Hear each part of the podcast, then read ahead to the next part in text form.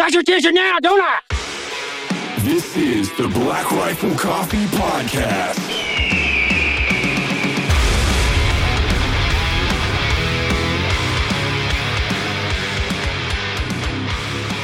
My name is Sam Rogers. I am a U.S. Army veteran, Afghan war veteran, uh, small business owner, and a uh, veteran policy advocate.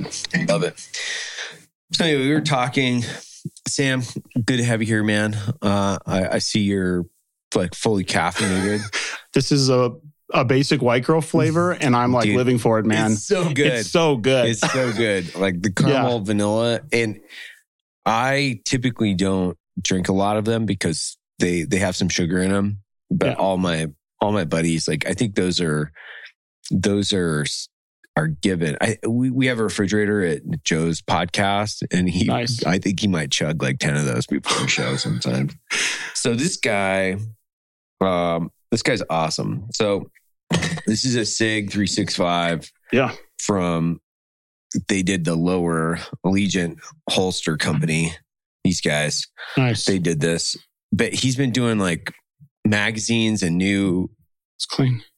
custom holsters for for my SDIs and 365s. I bought 20 excuse me, 365s for the IPO Yeah, to give out to employees. it's the most underrated bang for buck carry gun I think on Yeah, the market. It's really incredible Yeah. um, in performance and cost. It just can't be beat, man. It's awesome. And now I got one in woodland camo. so this is what happens when, and the funny thing is with this guy is he keeps trying to give me shit. And he's like, he's like, Hey man, like, uh, I'll- feel bad sending you stuff. I'm like, no, like I'll pay for it. dude. Right. Like I, It's good stuff. I'm a big boy. I got, I got, I got a big, I got a checkbook. My big boy I got, I got. I got, I, I can put my Oshkosh pajamas on, man. I, I, I can afford a fucking, Yeah. I can afford a fucking holster, weirdo. And congratulations on the IPO, by the way. That's huge. It's really exciting, man. God, you know, it's a- a lot of guys talk about it, and I mean, I, I still think it's surreal. It's awesome. You know, now the work begins. I just had my first earnings call last week, and uh, I it it, it doesn't it I, like there's like zero stress. People always think like this is going to be stressful. Oh my gosh, you know, it's going to change the company. I'm like, hasn't changed the company. Hasn't built a good team, right? Yeah, like we have a really good C level team. We've got you know great people that work here in the company. We've got a mission. Like Right. it hasn't changed. Like it, it's just a little bit more um, reporting as far as like, Yeah. but the planning hasn't really changed. Like nothing's really changed. I, I was kind of, I, I keep waiting for the other shoe to drop. Like, oh fuck, what's going to happen? You know, I'm like, not really. It's, it, it's all the same. It's good to see you, man. It's good. Where would you come in from? AZ? You Uh, no, no, it came in from uh, from Wisconsin. So my flew all the way out from Wisconsin? he did. Holy Yeah. shit. Jeez, Um, man. I, and I would almost say uh, your mountains. I think Wisconsin's beautiful. I love Wisconsin, but Yeah. the uh, the, the snow capped mountains surrounding Salt Lake City are just it's gorgeous. yeah, it is. It's like therapeutic just staring at it. Yeah. Is that where you're originally from? From yeah, Milwaukee area. Okay. So I, I grew up there. Um, after I did uh, a couple semesters of tech school because my Mm-hmm. mom wouldn't sign the age waiver to join the army. Right. Uh, I joined the army. Um, hey, go go let that dumbass out, will you please? I knew he was going to fucking do that. the uh, uh, so yeah, so I uh, you know joined the army um, 2005. Yeah. Um, I went to Benning, then Huachuca uh, for uh, interrogator school, and um, yeah, eventually decided to come back to Wisconsin. So how long were you in? I did eight years active duty. Yeah. Um, I was at Second Infantry Division first in uh, Fifth Stryker Brigade, Right. um, which was my first unit, and it was the best unit. It was like the best company, um, amazing leadership, all really interesting people, in the right place at the right time, and uh, you know, for for better for worse, for worse, I definitely just thought that that was the whole army. Right. You know, it was this like perfect mixture of, you know, my first sergeant was like a, it was like a group support guy, you know, like understood the importance of, you know, for a bunch of pokes, right? Because we're intel guys, like being able to um, uh, integrate into line units, into soft elements, Mhm. so that we could, you know, do our force protection job, right? Um, Because if you can't integrate, you know, if you can't like, you know, maneuver, if you can't communicate, if you can't operate weapon systems, comm systems, you know, you get left behind on the on the fob, which Right. means that you're not providing the force multiplication service that like you're there for. Right. And so it was really great. I would say I was probably a mediocre soldier until until I got there and really started kind of seeing all these things and getting these unique training experiences. Um, and uh, you know, then I deployed for the first time in 2009 to Mhm. the uh, Kandahar surge in Afghanistan. Yeah, yeah. I was there. Um, so I was all over um, Kandahar City. Arghandab River Valley. Uh, finished the tour out in Boldak on the Paki border. Yeah. Um, and that was uh, that was uh, you know, I grew up on Black Hawk Down, right? That was Mhm. like my post 9-11 movie, maybe. Yeah. Um, uh, I don't have really any military family, so I didn't know anything about the army. Mhm. Uh, but like, you know, 9 11 happened. I was probably 10 minutes late for school. So I was going to skip the whole day. And uh, I remember like pouring this like big ass bowl of like ah, some kind of cereal. It was probably like Fruity Pebbles, knockoff Right. Fruity Pebbles, Right, the right. big generic bag Mhm. and sit down, turn on the TV, like right as the second plane came in. And it was, it was a life changing moment for me where I think it might have been the first time I felt like, felt like real anger, real drive to do something. And, uh, I wanted to be an air marshal at first, which is a silly job, uh, for like a, you know, 15 year old or whatever to want to be. But it was just like the logical thing, right? It's like, yeah.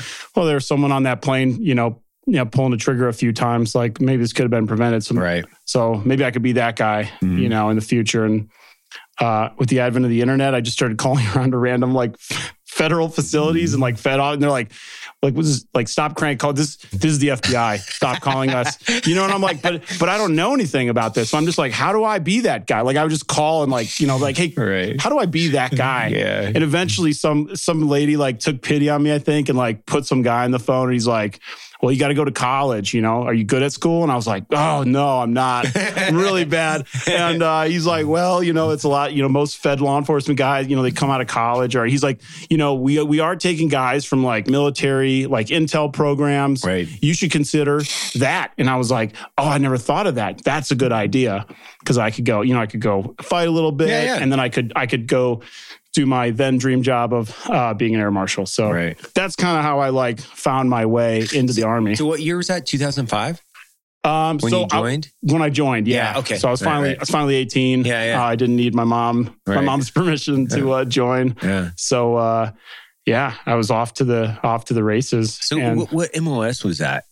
Um, it was 97 Echo originally, then Yeah. 35 Mike. So it started as interrogator pure, Yeah. and then uh, human intelligence collector, which was like more of a blend of some of the other human disciplines, Mhm. um, you know, strategic debriefing and military source operations, and that's really where I where I found my calling. Um, I don't have like the weird personality defects that make people like interrogations Right. you know uh, it's yeah. like wasn't really my thing Yeah. um although i mean it's like exciting to do tactical questioning on objective and stuff like that yeah, for sure. um but that i think that's i've always thought that was the most so like when you capture somebody the information yeah Hold on. Yeah. I, I- I think this is like this is something that I think everybody will find fascinating. Yeah. Because nobody understands the regulations oh my god yeah. regarding tactical questioning and interrogation. They always think that what happens, and this is what I've gotten a lot from a lot of people. So you can dispel a lot of myths right now,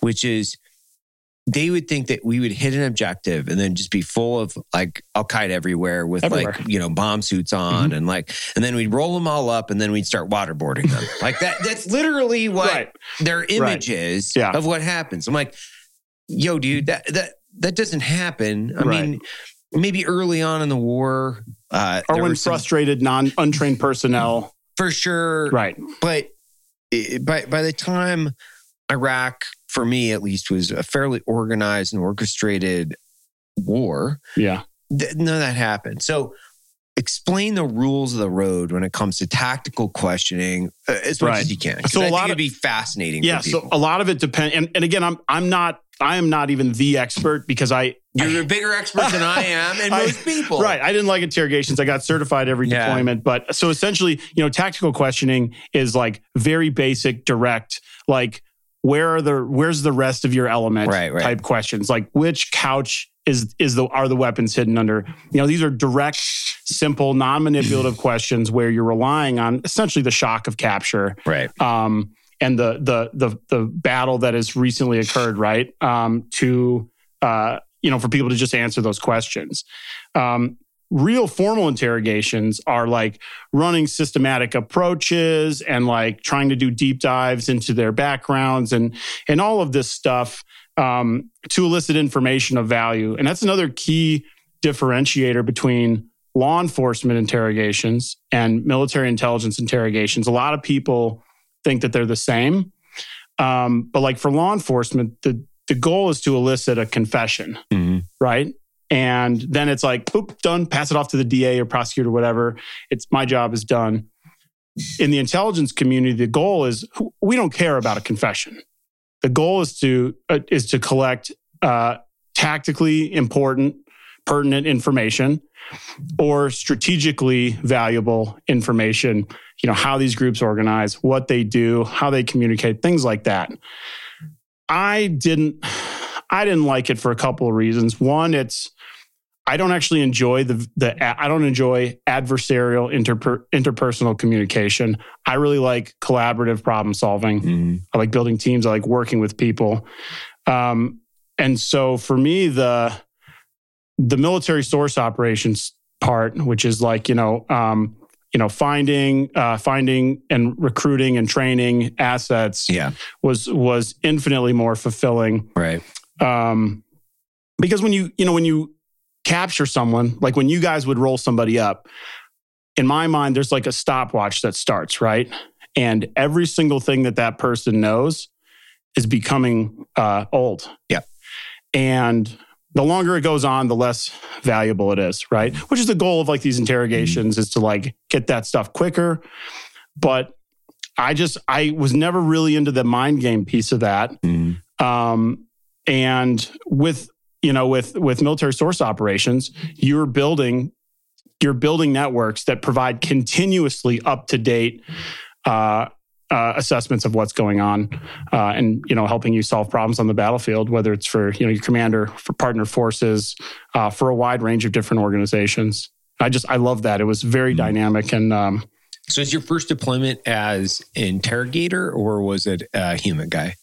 Uh, it was as a human guy, Oh, okay, um, but you know, and we we did some of both, but I, I didn't work in a detention facility because I right. I was pretty good at at my thing, Mhm. which I think was literally based on me being able to make people laugh. Yeah. Uh, I mean, that was my cope growing up, dealing with hardship as a kid, right? As humor, Mhm. and uh, so like I, you know, I would go into these meetings uh, where you know the, the a company rolls up this village, and you know I go, you know, we go in to meet with the, you know, village leaders, and everyone's like so fucking tense because there's like you know there's like 50 dudes with machine guns and missiles and stuff all over your village. Like there's a lot of tension there, Yeah. and you know everyone's very serious and on edge, Mhm. and you know, and I was the guy who'd be like. Where is now? Of course, this was before like those twelve Navy SEALs shot Bin Laden, Right. and Yeah. uh but you know but i'd be like where's uh where's osama bin laden? And like these guys you know they like look at each other and they'd be like they look at each other and they like look back at me. And i'd be like uh i'd be like is he uh is he, fucking over there? Is he retarded? and then they're just like looking at each other and i'm like is he under one of these blankets? Dude and then like i would start laughing and they would start laughing and like and i it would just and it would just roll in man.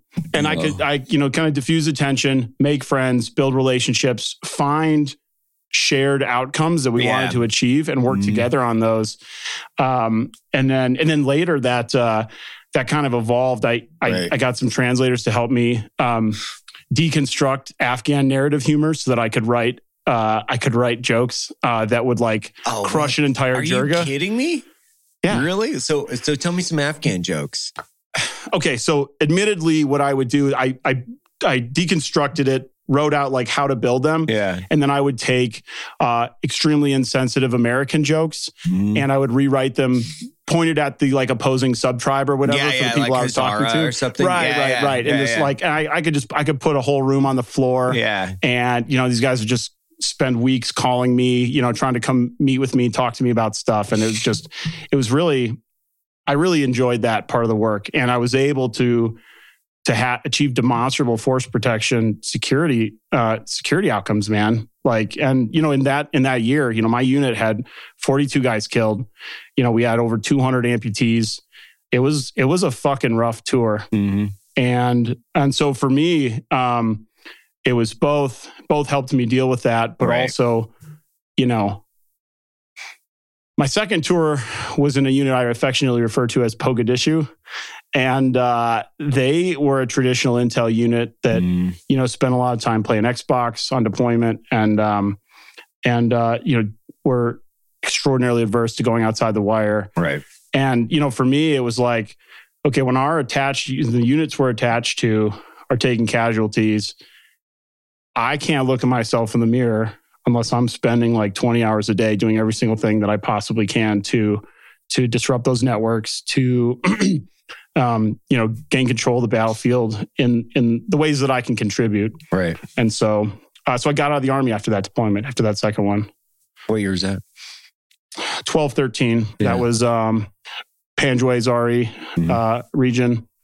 Um, yeah, so I got out after that. Uh, tried college for a little How'd bit. that pan out? Um, I was pretty. I went to a school that said online that they accepted joint service transcript credits, a state school. Mhm. Um, I found there that it was kind of a bait and switch. They gave me like four PE credits out of like my hundred something service transcript credits. yeah. And I was Did like, you have "Dude, a language? no, No. no, but I, I did all of like the advanced human schools Yeah. that like, you know, it'd be like there's a the lot of school. Yeah. ASOT three equivalent on Yeah. the poke side. Right. And um, uh, did that stuff. But uh, so I, was kind of frustrated because I'd, I'd wanted to only spend maybe a couple years in undergrad Mhm. uh, figuring stuff out. I was doing business school at first. Right. Um, and then uh, kind of rage quit and went back to Afghanistan third time. Um, Did you join back up?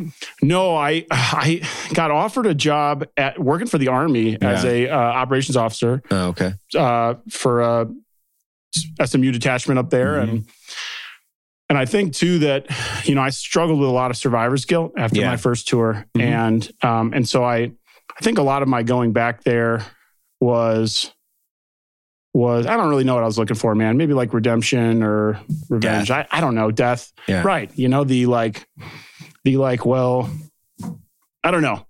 It's uh it's weird to think about uh looking back. Mhm. You know, but uh but I wasn't finding it.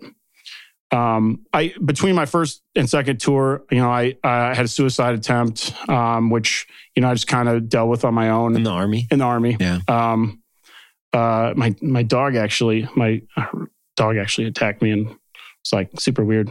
Wow. Wouldn't let me blast myself. That's nice. It's very a nice Good, yeah, it was a really, that's a It's good, dog. It's a good dog. Yeah.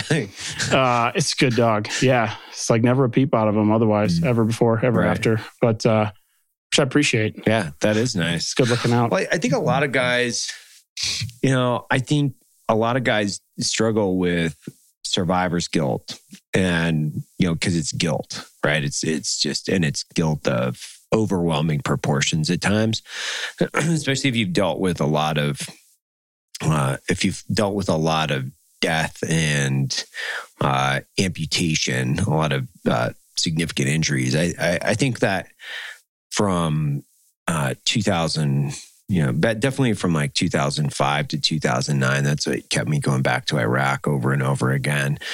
And it, it wasn't as if I was having like a, a tremendous time. I was like, well, I'm just, you know, I'm going to do this until I'm dead or Right. until I've got, you know, a loss of leg or arm that provides me, you know, legitimate reason not to be here. So then I was like, yes. but then it never happened. Thank, thank goodness. Right. Right. Which was like, um, you know, a lot of people thought, well, that's just like, you know, you're an adrenaline junkie or whatever it might be. And it's like, it's not really well, most of, um, most of my adult life was was either in Iraq or Afghanistan because it was it was a comfortable shoe for me to wear.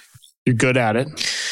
I, I don't know. I don't know if I was ever good at it. I think I was uh, capable, which at that point in time, the the wars needed just capable men. So, uh, but then you know, there there are a lot of things that I hated about it. Like I Right. just fucking hated about. It. Like, uh, you know, my experience there was like very. um yeah, th- th- there's a lot of very transparent issues that I could see, especially Afghanistan. I saw it in Iraq, but I cared less in Iraq for some reason. Right. Um, I don't know what it was. I just cared cared, cared less about it. The fraud, waste, and abuse.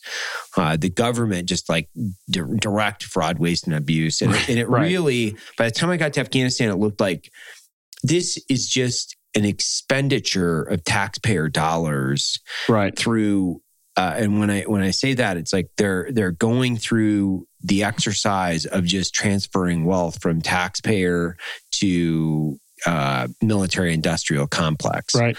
And I'm a warfighter. I believe in killing people. Right. I'm not a pacifist. I just think there's a right way to do it and a wrong way to do it. And when you have corporate greed that interferes with, uh, we'll call it mission success, right. like the two biggest things that are fucking problems corporations and lawyers when it comes to war. Like they can both eat a fucking dick. I I just remember I remember being in a, a training school, and it was like eleven. This was between my first and second tour when they was it eleven or twelve they killed Bin Laden. um, I don't know, 12, I think. Yeah. No, no, because it was uh it was on the 10 year anniversary of of right. right okay. around that same okay. time. So it would yeah. been eleven. All right. And uh and I like remember looking at the guy next to me and being like, I'm really glad I got to go fight in Afghanistan before it was all over. Right. because that i mean that was really the the farthest you could stretch the reason that the american people sent us to afghanistan Mhm. right that, that the american people agreed uh, to participate in this conflict was Yeah. like you know the vast majority of the objectives set out were won on the ground probably in the first like four months Mhm. you know and then so like if you're Yeah. going to stretch goal it you know it's it's it's bin laden um and and then we achieved that um and then you know i, I went two more times Right. and my third tour in particular man uh was at probably the highest access level that I'd been at before. And when I was a sergeant, then a staff sergeant, my previous tours, you know, a lot of it's like, okay, grand strategy. Yeah, like I get that because I read a lot, but like that's out of my bubble. That's not my problem. I got to worry about my squad, my It's guys. my pay grade. It's about Yeah. my pay grade. And then when I was there, I realized that it did not exist, you know, and that we were, and to, to quote a, a, a GO who was kind enough to be frank with me, I, my first tour with kids as well, which was very weird. Yeah. Um, cause it changes all the like the cowboy math. You can't. Yeah. You Yeah. can't, it's, it's very strange. I, it kind of, I had a close call and, you know, for us, it's like me and another guy driving around the city, you know, um, by ourselves. So there's Right. like not a lot of fucking wiggle room. um, and so, and I was kind of talking about it and I was like, you know what, what is it th- that we are doing here? Mm.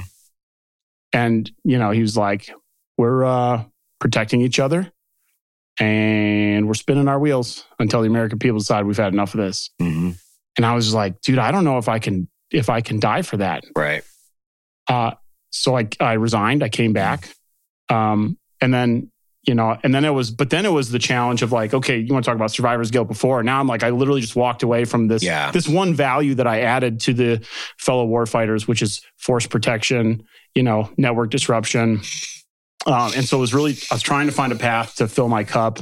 Um, my wife uh, recommended I, I get out. She's like, I can't see you sitting in an office, man. Mhm. You should probably not be a supply chain guy because you're going to drive me crazy. And you, uh, I changed to uh, pre law um, and really just started trying to. I was like, I'm going to get back in touch with my roots, what I'm good at, which is building teams, collaborative networks, trying to solve problems. Um, and I was like, I'll just use kind of college as a test ground to see what works, you know, what the crossover is between policy, fixing bad policy, and uh, and so I it was very effective. And like I built a large veteran, student veteran community. We got a couple of laws passed to fix what was wrong with higher ed for vets in Wisconsin. Um, it was fulfilling. uh, got involved in the VA healthcare fight.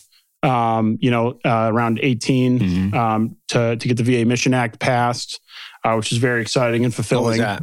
That was uh, gave uh, veterans access to urgent care in their communities, um, and most importantly, uh, compelled the VA to provide referrals outside of the VA Right. if they couldn't provide those services. And that's that's been under attack since you know post election, Yep. um, which is a fight we you know have been participating in as well.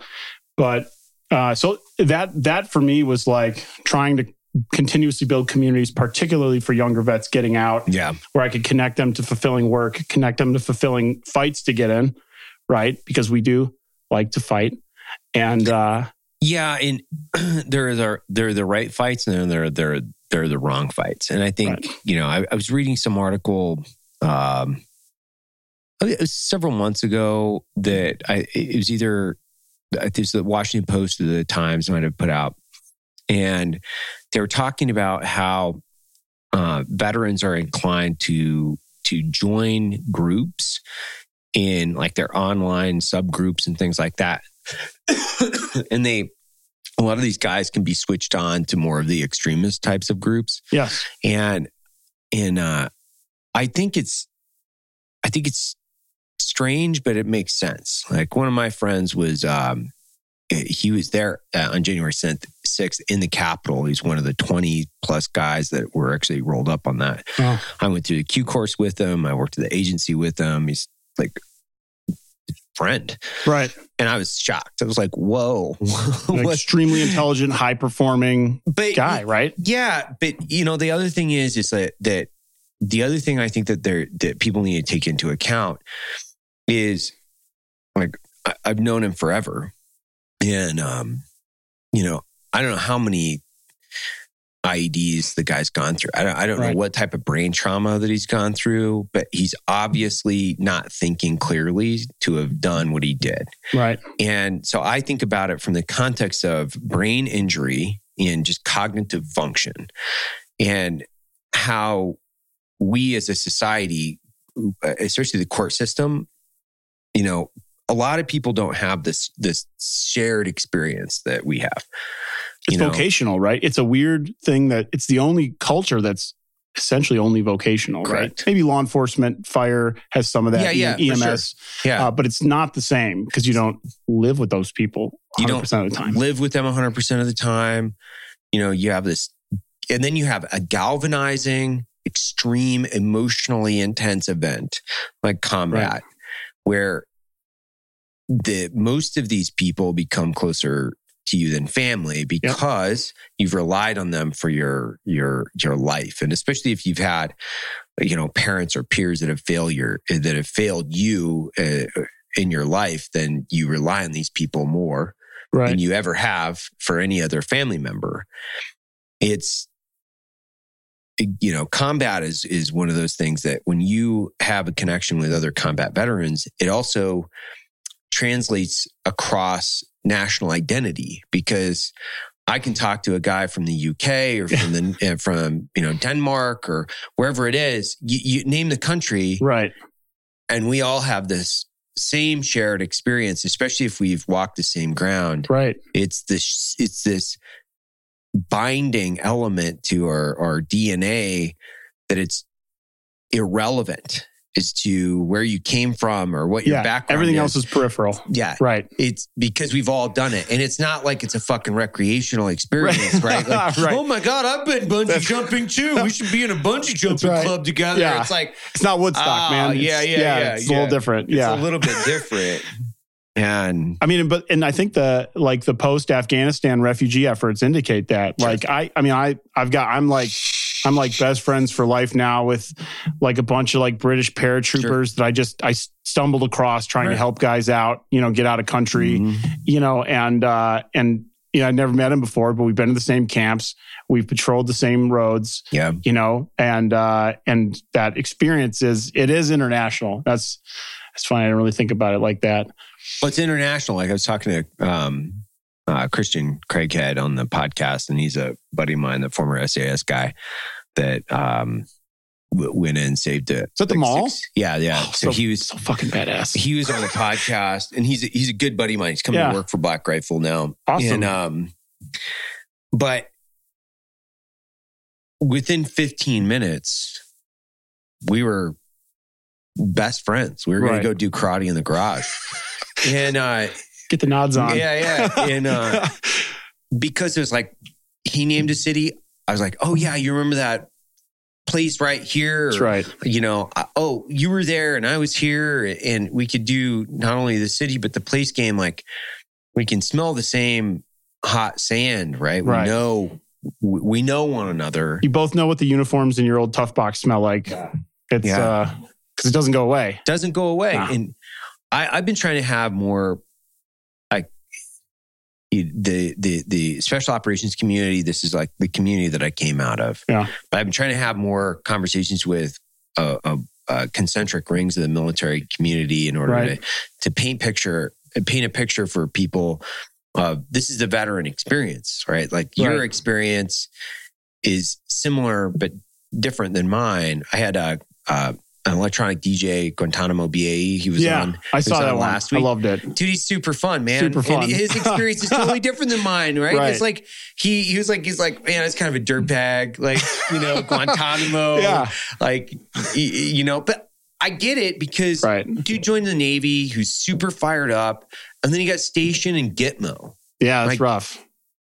Like fuck off, you know what I mean? Like Yeah. like that that would suck, especially if you're like getting stuck at Fort Riley, man. yeah, dude. And and it's even worse because now you're like, you got to be around these guys like all the fucking time. Like at least Right. I could go out and hunt people that Right. were bad guys, right? Not protect them and then like Right. make sure they get water and like fucking what a mind Like, what, like what that would do to your head as you know a 20 year old or whatever it might be.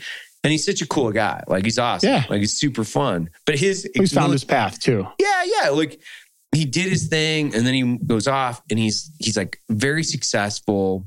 He's a really interesting guy and he's living this totally separate and unique cool life with this military experience. Yeah. We have a whole generation of GWOT guys that are doing that to include you. Yeah. That's why I think it's so fun to talk because we we can talk about the same thing. Like you and I both agree like Afghanistan was a shit show, right? We Right. we can agree what what you were talking about is like the strategic objectives. Yeah. And this is the thing I used to tell people I still do all the time. I'm not telling you, I'm just telling Yeah. you, you so we can talk about it, which is the lack of strategic objectives, clear, definable mission success criteria would have fucking solved Afghanistan in 180 days. Yes. In six months, Yes. if the United States would have laid it out and said, these are Exit minimum criteria. success criteria, this is our exit criteria, this is what we need in order to to to Right. withdraw our presence Right. in Afghanistan or stabilize in order to you know fulfill our our our, our international strategic Right. stabilization objective, whatever it might have been. Yeah. Then commanders could have been like, "Great guys, come down from the executive office. This is what we have to do. We got 180 days to solve this problem, Right. and we're going to just knock Back it planet. out." Yeah. but they never fucking did that. Well, you know, we only spend about a billion dollars on staff salary at the Pentagon a year. So, I mean, Only right. Uh, so, you know, you get your money's worth, I guess. Um, but so, I mean, that also brings up another point, right? Which is like, uh, for me as a liberty guy, uh, you know, a liberty biased right. guy, maybe who's like politically independent. I trend conservative on on most things. Um, but Why? Why? Why do you trend? Why, why do you think you trend? just because like I think I I don't see so I don't see solutions on the other side. And I actually I actually went I was apolitical when I was in the military totally because the political people that I met, particularly on the intel side of things, were always the people not doing any work correct. right and i hated that and so i was like you know what like this i'm this is not about me it's selfless service i'm supposed to be uh you know doing the job the american people are asking me to do i took that very seriously Mhm. and when i got out man and i was in college and i was trying to figure out my place right which i eventually just kind of built by creating new things with groups of veterans because there wasn't really a place for me Right. uh, but you know, I I went to a college Democrats meeting. Now, of course, it was like 2016, so they Yeah, were yeah. in full on like like full uh, Looney Full Tunes on. mode. It Yeah, was it was like ex- there was like a college Democrats meeting and a college Republicans meeting right after it. And I was like, I'm just going to go to both and just see like what's cracking here. Sure. Um, and it was extraordinarily toxic. Like they, it was like, uh, I, don't really, I'm not going to get into it, but it was like, it was really, You can get into it. There's it no was time. There's no, time hack. I know, I know, I know, but it, but it, but it was, but it's not important. It was, it was Right, so right, right. fucking off putting. And I, I was raised by, uh, by lefties. I just assumed because I care about people that I, I must be like a Democrat. Yeah, right? yeah. And uh, and I went to college Republicans meeting. There was a local uh, talk radio guy there. Dan O'Donnell is a younger guy, and uh, somebody at one point raised their hand and asked like about some kind of like it was like a Sandy Hook truther thing. Right. And this guy just fucking eviscerated this dude in front of this huge group. He was just like, he was like, it was a fucking horrific and unspeakable tragedy that our country suffered uh, when those kids were killed. And anybody, like, I don't know if you're fucking with me or if you truly believe that, but if you do believe that, there's no place for you here or in the conservative movement. Get the fuck out. And I was like, holy shit. So, where all these guys on this other team were feeding each other this poison, Yeah. I was like, okay, there's some internal accountability mechanisms here. Right. Uh, and so I went to I went to um, like a Reagan Day uh, dinner uh, in my county just to try because I don't know anything, right? You know, I don't know what I don't know. So I'm, I go out there and I and I was like, I don't know if I'm in the right place. Right. And they're like, well, what do you tell me what you think about a handful of issues? And I just kind of ripped through them. Mm-hmm. And uh, he was like, you know, this is like a coalition party, and it always has been. Right. So there's going to be a lot of people in here who disagree with you, but there's like a place for you here. Um, and I just I thought that was constructive. I mean, you know, later I, I found that um, you know a lot of what the party focuses on is protecting incumbency, Mhm. um, which I think is a missed opportunity because Republican elected officials only listen to the Republican Party. Mm-hmm. So like they're the people who should be holding them accountable. Um, and so I, I spent about a year there, and then and then departed for other projects um, where I felt like I could I could have a better impact. Uh, got involved with the Afghanistan uh, campaign um, in in trying to articulate all these different issues that you know that we've touched on. You know the the constitutional the constitutional piece, right? Like the authorization for use of military force, which is like a declaration of war light. Mhm. Um, uh, it's like a third of a page, and I, I anyone I'd recommend you look it up. It's tiny and it's kind of written in the past tense and talks about invading Afghanistan, breaking some shit, hurting some people, and sending a message is unacceptable, and that we, you know, you can't come here and kill our civilians. Um, and that has morphed into this.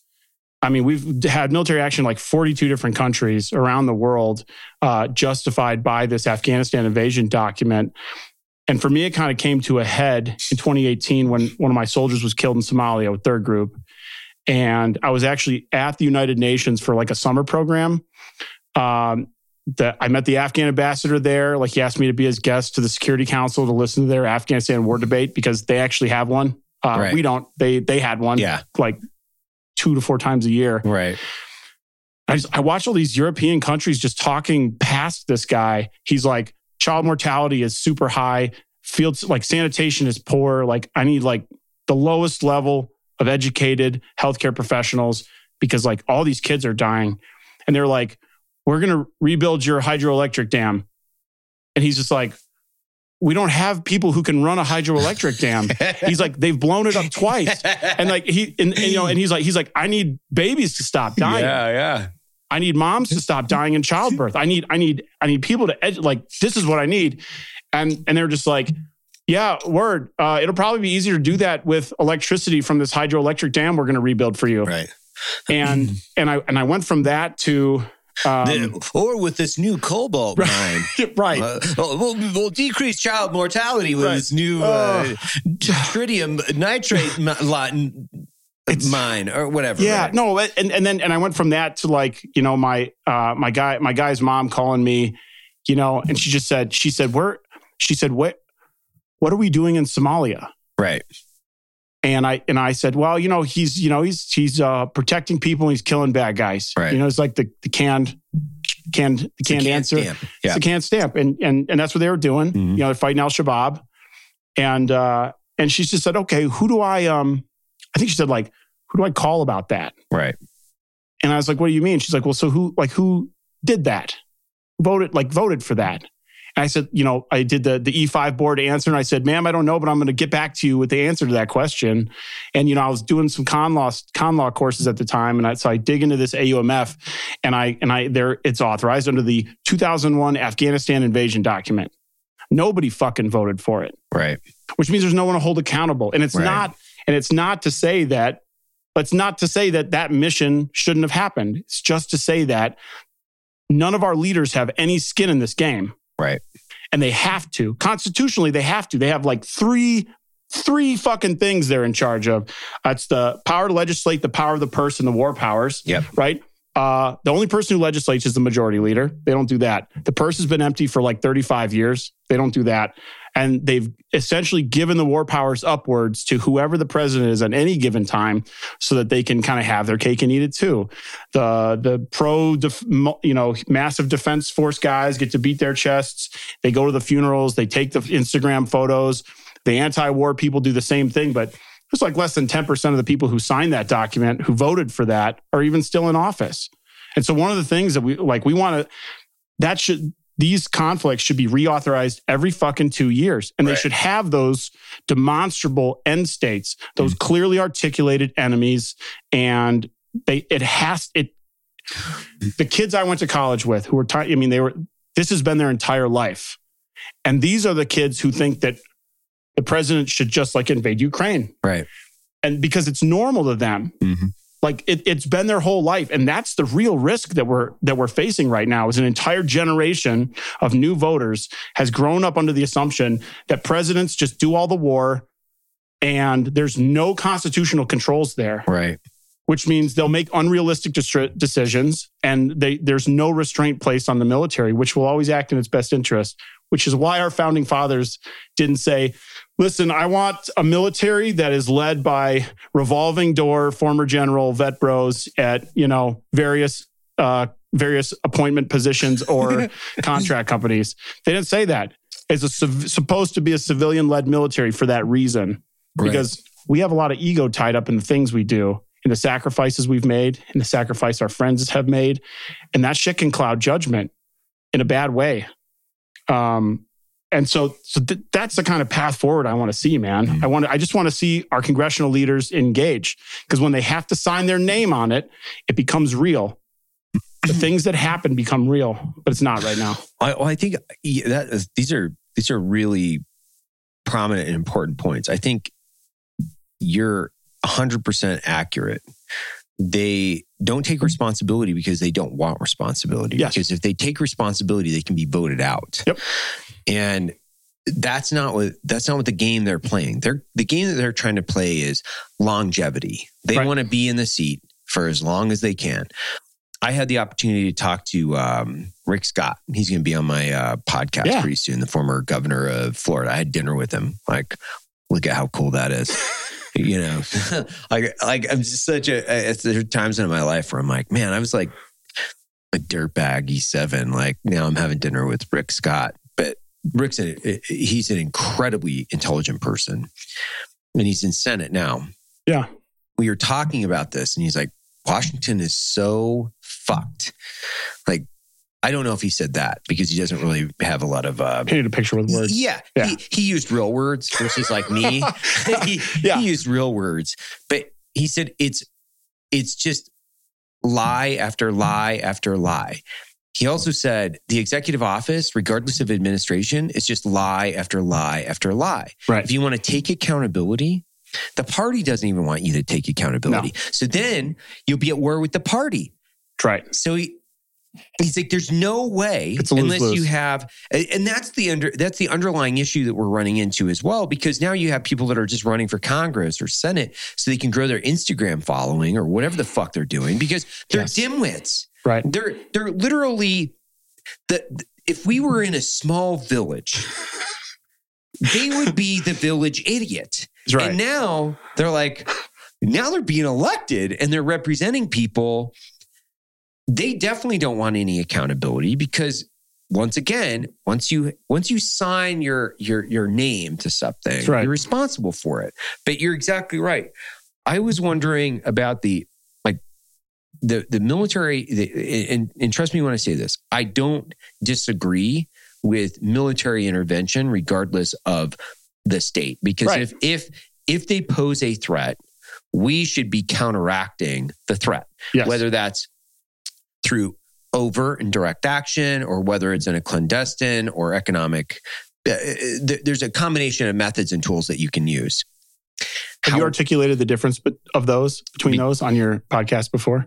Between like overt and covert? Yeah. Do you want to? Can I tell the elevator please fart, do. the Yeah, yeah. elevator fart story? Yeah, the elevator. so fart. one of my uh, uh, mentors in one of my schools is a CIA guy. Uh, goes like one of the coolest guys I've ever met. Um, and he was a grounded. CIA guy. He And was. he was well, cool. He was an enlisted Air Force guy Ah, in Vietnam. okay. Right, right, okay. Uh, so he was actually prior service. very guy. cool guy. Yeah, prior service guy. Um, but uh, he uh, he he explained it like this. Um, you know, you're in an elevator Right. uh, with a bunch of people, and you cut one loose. It's loud. It's wet. The cheeks are slapping. It's noisy. Everybody. It smells. All, everybody knows who did it. Everybody knows. That's right. It's overt. Yeah. Everybody knows. They they feel the impact. They Yeah. see it. They taste it. You know, it's it's overt. Right. And uh, and he said, you know, if uh, uh, you let out a silent but deadly on the elevator, keep your face straight. You know, uh, everybody, the impact is there. Everyone's uh, coughing. You know, Yeah. it's very bad. But they're all looking at each other suspiciously. They don't know. Yeah. You know, it's covert. And then, you know, clandestine is you have a perfectly balanced diet. Uh, your all your biomes are in are in sync or whatever, and uh, and nobody know, even knows you farted. Mhm. Clandestine, yeah, That's great. I love it. Uh, that's it. For the army guy, it's, the- it's it was the only explanation that stuck early on. That makes sense. Yeah. That that makes sense. And the other thing that you can kind of layer into this between uh, covert and clandestine is you could also say the best the best thing you could do is blame it on somebody to cast doubt. And what you do is you pick the ugliest person in the elevator that looks like they were the one that farted, and you're like, "Whoa, dude! Come on, bro. yeah, you hit your buddy. on, Hit your bro. buddy. Yeah. You know, now yeah. now you're speaking my language." Uh, it's funny. Yeah. No, it's yeah, there's you know, there's there's so there's so many facets to it. But I think that at the end of the day, all the tools all, all the tools to solve all the problems we have are built into our constitution. Sure. Requires participation. It's a Mhm. participation system. Every individual person feels powerless right now. Yeah. Which is why they need to find tribe that's not a hyper partisan, like, you know, like because there's enough normal people in this country to fix all of these things There really by is. voting people out and voting good people in. using the system. I I was uh I was re- I was reading uh Joe Rogan had posted something yesterday about how some MIT computer had, had forecasted the the death of civilization by by 2040. Right. And um and I was thinking about this in the context of, of the American um, government system.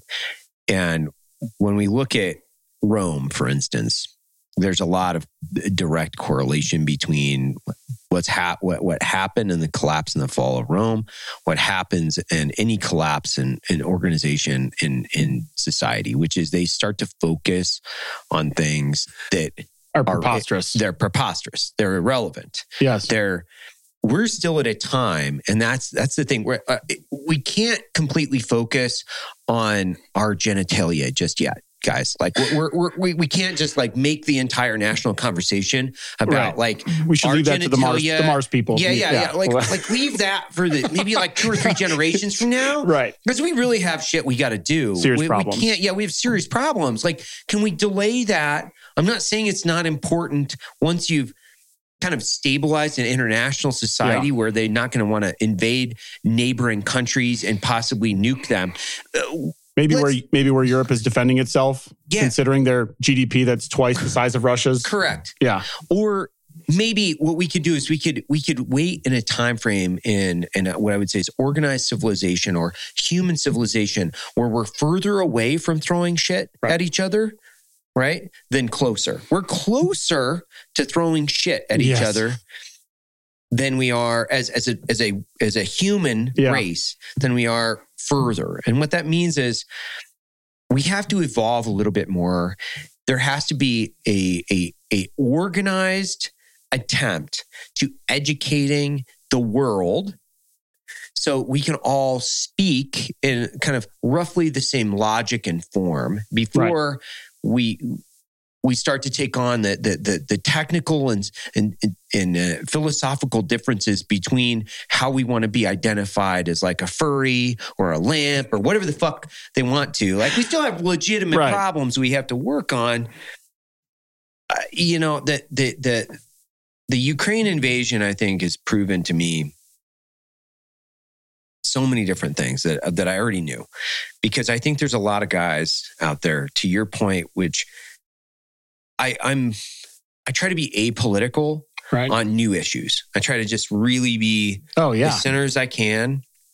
And what happens though is I start to shift and pivot more conservative after I start to to do the research. And some people could say, well, you're only doing your research within your community, right? You're only reading the things that are available to you from Google. I'm like, not really, man. I I, I read a story this morning. Um, Well, if you're seeking out the- different inputs, yeah, yeah, not- it's, yeah. it's fairly easy. It's like uh, I, I read a story today from the from the New Yorker. Uh, last night, I was reading something from CNBC. It, it, it's kind of all over. It's it's it's the the it, I'm not just listening in my own echo chamber. I kind of like Right. like go out. Uh, the guy that wrote this story on us from the New York Times. oh yeah. Right. I still talk to him. Yeah. Like he and I don't see the world. it- we see the world very drastically differently most of the time, I would imagine. But you know what? We can sit down and have a beer and talk about problems and agree that there are a lot of different problems that we can reprioritize in our society and talk about those. He might not agree with me and I might not agree with him, but you know what we can do? We can just like sit at the same table. Yes. Like I, I, I think there's a loss. I, when I, I'll use this word because that also highlights this. I used nuance, Yeah. and I was accused of using a leftist term. Nuance, like so. Now we have words that are either left or right. Is that is that what we're doing now? Sure. We're we're limiting. Pretty sure they canceled that in Spanish anyway. right. yeah, no, I, I, I mean, it's you're you're absolutely right. The like the the marketplace of ideas, right? The marketplace of ideas is is the is the key to free speech, and depending on what side you're on, uh, you're aggressively trying to limit the speech of other people, Right. And it's and like that is never going to be me. I one of the groups that I coach and developed. So like I still go to my alma mater and I put on lobbying training for student government folks who are like generally advocates. Right. I mean, it's it's a it's an urban university. Most of these kids are What's, what left of university center. was it? Uh, University of Wisconsin Milwaukee. Oh yeah. They're mostly left of Sure, center. sure. But the thing is, I work, I want to connect them to how to solve problems objectively and effectively because them screaming into the void Yeah. does not solve problems and in fact leads people to that radicalization. Uh, and I'll, I'll give you a vignette here that, that really kind of additionally put me on down this path. You know, I had just gotten into the student education, student veteran education advocacy piece. This guy calls me, says, Hey, we're going to go protest in Madison.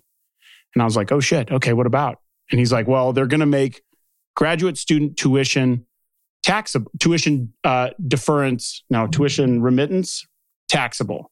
So like part of the part of the shell game of higher education is Yeah. that yeah. they don't they don't grad students don't pay tuition they just pay them like slave wages to teach their classes for them right, Yep. and so but they're going to make that remittance taxable Wow. which is fucked up and in wisconsin in wisconsin our wisconsin gi bill right. is tuition remittance right.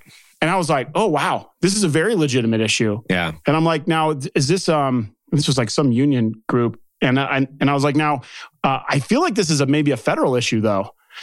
And they were like well we're going to go protest in madison the state capital Mhm. and i'm like well i oh they're like do you want to come? And i'm like no no but i'll try to help you figure this out.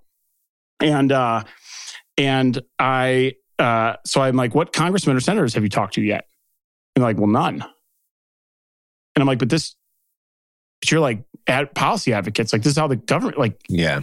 I'm figuring out as I go how the government works. I'm like driving to, I've been driving to Madison and DC during the week, Right. uh, much to my wife's chagrin, to like go talk to these people and learn how this works so I can solve problems. So I'm like, oh, that's fine. I'll send out some emails, I'll make some calls. I assumed as an education issue that Democrats are going to be excited, tripping over themselves to solve this problem. Right. They were, nobody wanted to talk to me, no positions, no statements.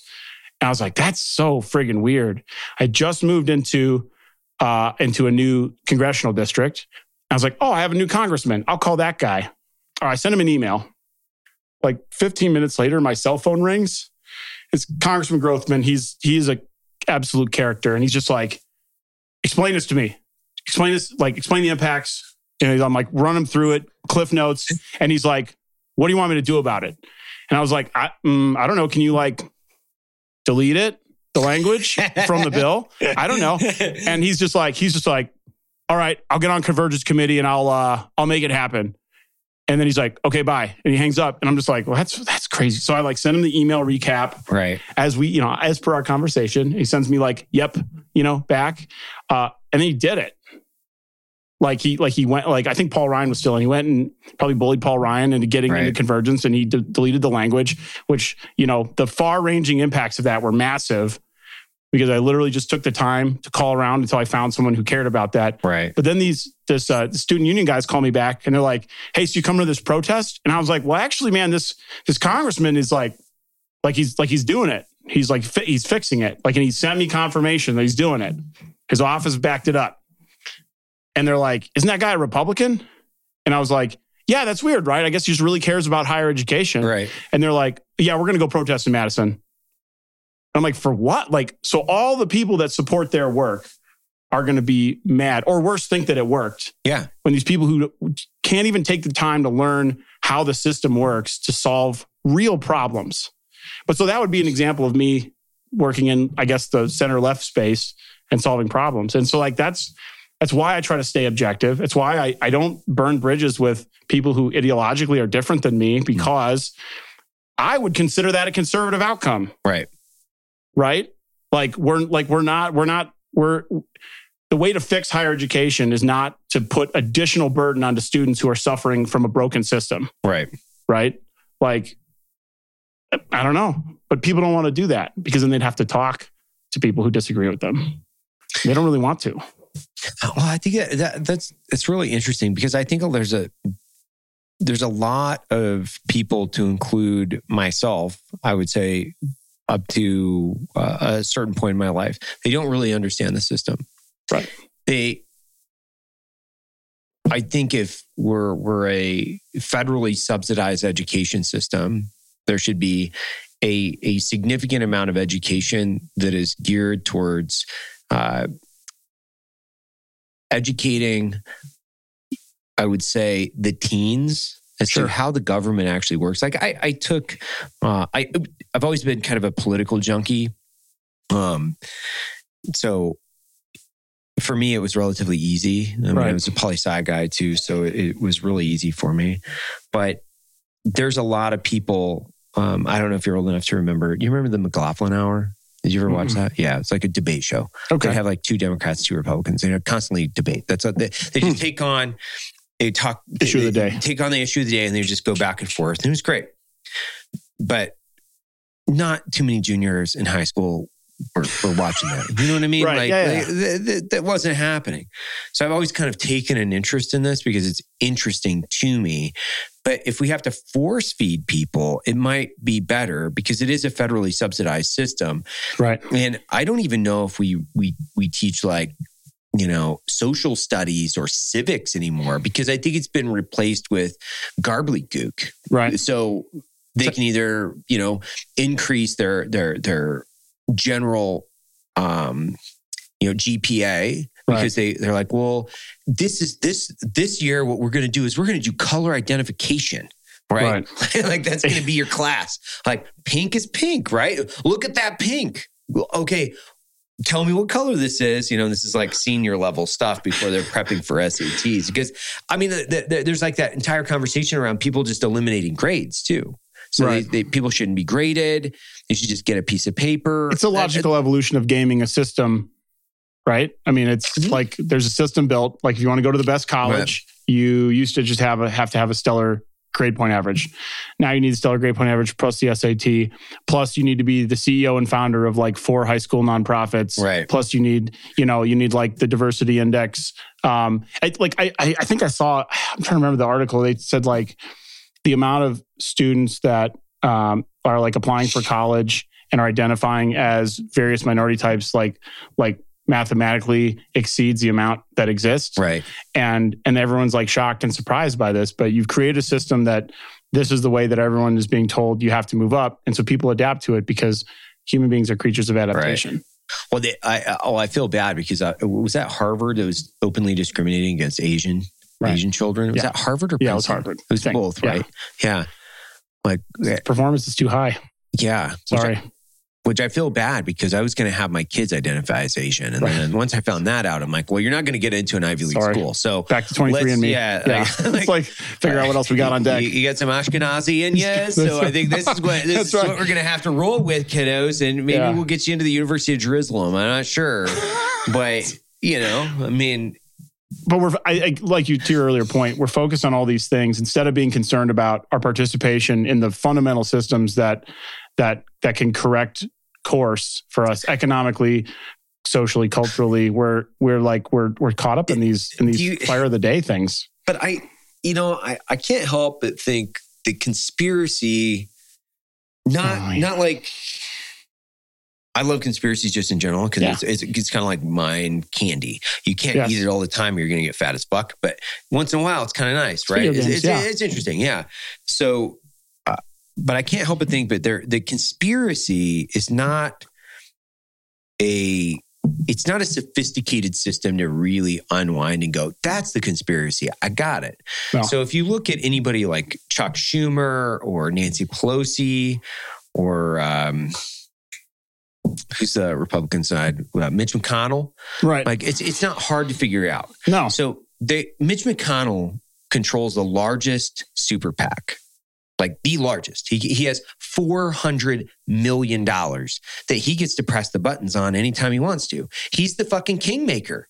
Why is he still in power? He's the kingmaker, man. That's right. Why is Pelosi still in power? She is the kingmaker. They're the rainmakers. they've methodically and incrementally increased and consolidated power like consolidated power and they've consolidated power through their ability to control capital and then disperse Right. capital to the people that they want to ultimately control for whether it's a political agenda or personal. But Right. most of the time, it's a personal agenda, which they try to skew right political, where they're Yes. like, I'm just, you know, I'm really just concerned with this. No, there's no reason why these people are still in office. i'm actually They're just a better day trader than warren buffett yeah, yeah, yeah. Just better. There's no reason why they're still in office. Uh, Like, yeah it's they, rough they are so fucking old. right There's no th- these people that are still in office, Yeah. like whether it's a Biden or a Pelosi or McConnell or any one of these people, they're so fucking old. Like, yeah They, They- need to be put on a mantle. like they, they need to be like, this is wood that needs to be petrified and turned into a fucking chair. I don't know, but they're so old. There's no way you can tell me. Well, they're they're so, they're totally disconnected, and and I and I think I mean indisputably, when the worst downstream second third order effects of their selfish decisions are experienced, they're Yeah. not going to be around to feel the pain. They're they're not going to be around in 10 years. Right. Like they're not they're not going to be here. So when they're thinking about the future and the and and to your point, the second and third order effects of their decision making, when they don't care. They're rich, Right. they're connected, and they don't give a shit. They're they're legitimately cognitively declining sociopathic assholes. That's what they are. Well, but the and but people Are you laughing over there? people also people also don't think that what we have is fragile, which is its own uh, It's crazy. which is its own danger. I mean, because Crazy. we have seen what happens when everything is broken. We've crazy. seen what those places look like, right? Like we But- it- it- and we've seen How many generations have we essentially been safe, growing in prosperity, comfortable relative to the rest of the world? Um, humans are so interesting. Within like two or three generations, they can just like forget shit. It's Yeah. amazing, right? It's just like if we just went around, we're like, well, how did World War One start? How did World War Two start? What are we seeing right now in the Right. Ukraine? This is a slippery slope. Like it, it- to me, it, it's really easy for us, like from from my personal perspective, to look at you know historical consequences and how easy it is for us to be able to decline as a society and then find ourselves in in a big global catastrophe like a Right. war it's really easy the pandemic is another great example So as we as we looked at the pandemic, look at how much propaganda was out there. Right. Like we're, we're going to shut down our entire national economy. We're going to be less competitive internationally. We're going to all walk around with fucking pieces of shirt on our face and pretend like it fucking works Right. because we have to pretend yes. because we're living in a pretend. Yes, it is It's theatrics. heavily theatric. It all. I mean, it's the. It's like I think somebody called it like the MAGA hat of the other team. Yeah, something, and it's- it was, yeah. right? Yeah. Uh, I. But to your point, you know, I with the Ukraine thing, it's it's very fascinating because like Vladimir Putin is the bad guy. Yeah. this is indisputable. Indisputable. And yet, anyone who urges caution to, for example, the US military shooting down his planes, right, uh, is like, well, you're a Putin sympathizer. Right. And I'm like, oh, no, no, no, he's the bad guy. He's absolutely the bad guy. But the thing is, why, why is Ukraine right now vital to our strategic national interests, but it wasn't in 2014 when Russia soft invaded them hmm and has been fighting there ever since. Right. But two weeks ago, it suddenly became part of our national interest, hmm and it's and it's not. And and this idea that it's like a defense welfare state where we're like, oh, Europe, don't worry, we'll just be your army Right. uh, at a cost. I mean, we're between between VA and DoD, we're cl- closing on a trillion dollars Right. in, in defense and peripheral defense spending, right?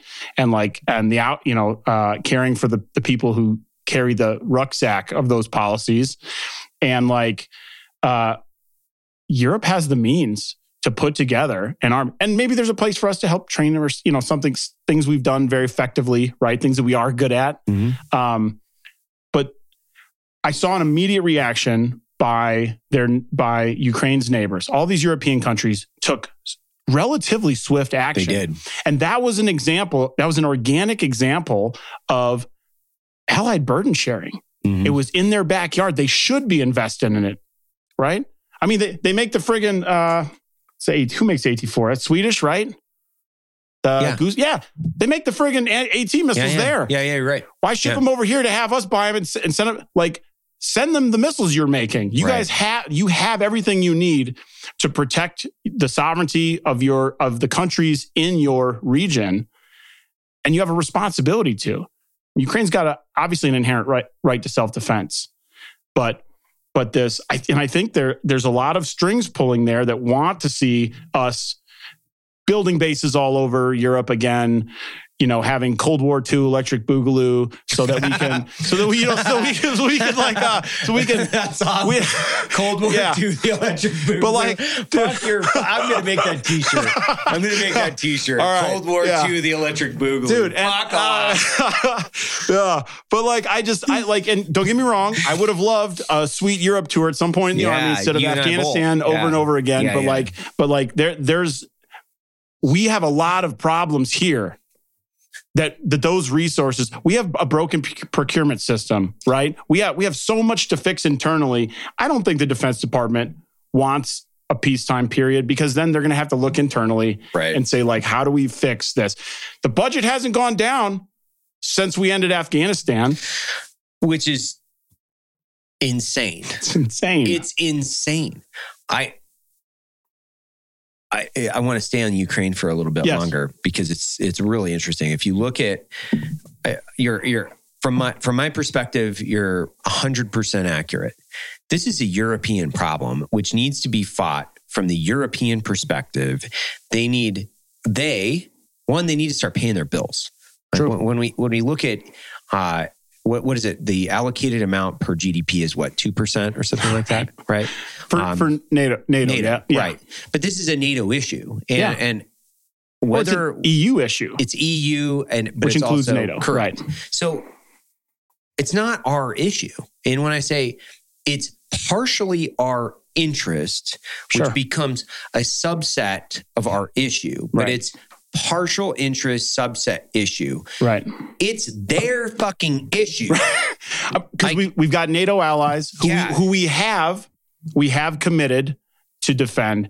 And another thing that's irking me, and this is a little wonky, man, but like Right. everyone's like, well, we promised to defend Ukraine. No, we didn't. No, we didn't. Never. The 1994 Budapest Agreement is between uh, was between uh, Russia, us, and Ukraine to get nuclear missiles out of there. It didn't mention anything about military support or defense. It's it's not in there. I've I've read it. It's not in there. And neither Bill Clinton or George Bush Sr. sent it to the Senate to be ratified. So it's not even a real agreement. It's not a real treaty. The American people have made no commitment through our constitutional process to to that country, and it's not. And I'm not even saying in this in the statement that that let's let's say Ukraine wasn't our national interest. Then why, since 1994, has nobody taken the time and expended the political capital to sign an agreement with them? Right. because they're not truly in our strategic national interest. We don't want Russia expanding and invading their neighbors. We don't. So we should be supportive of European efforts to raise and build and train and fund a military that can defend their that can defend their region because they face true physical threats to their existence, right? Mhm.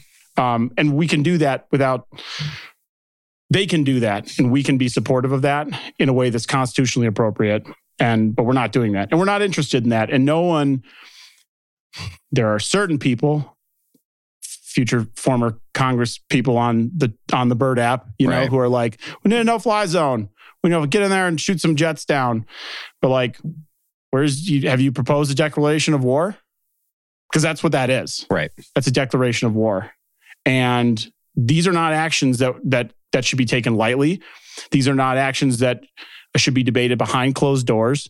They need public rigorous debate. So that the american people can decide do we want our sons and daughters to bleed for this? Because they will. Mhm. they will bleed for this.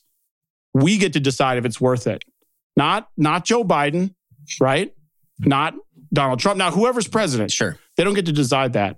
But this precedent of Congress ignoring their war powers duty is is the danger, right? Because it's become the norm. Mhm. And that's why I think it's I think at its core f- compelling them to get reengaged like you know war powers reforms that require it to be reauthorized by name by member every 2 years along with the defense budget. That's how you get these people engaged. Right.